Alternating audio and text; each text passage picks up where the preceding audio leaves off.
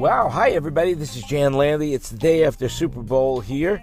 It is so that makes it the fourth of Jan, uh, fourth of January, fourth of February.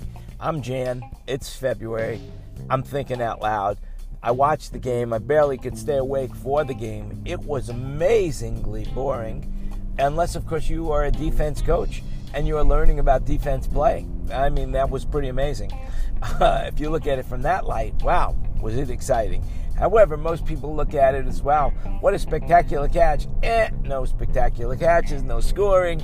So the Super Bowl this year was a dud, and I tried to figure out what the good commercials were, because um, usually you know commercials uh, on Super Bowl that's why people watch for the commercials. Eh, not good. But I did watch Hanna uh, on Amazon, and I did watch the what is it?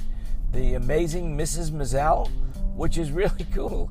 That actress is really good.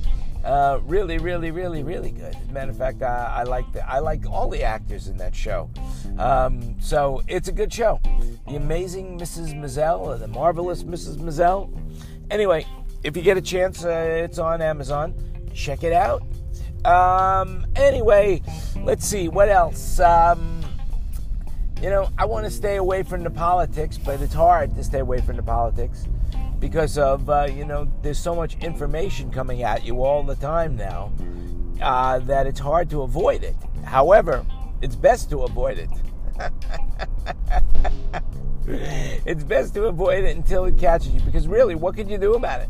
Nothing. That's it.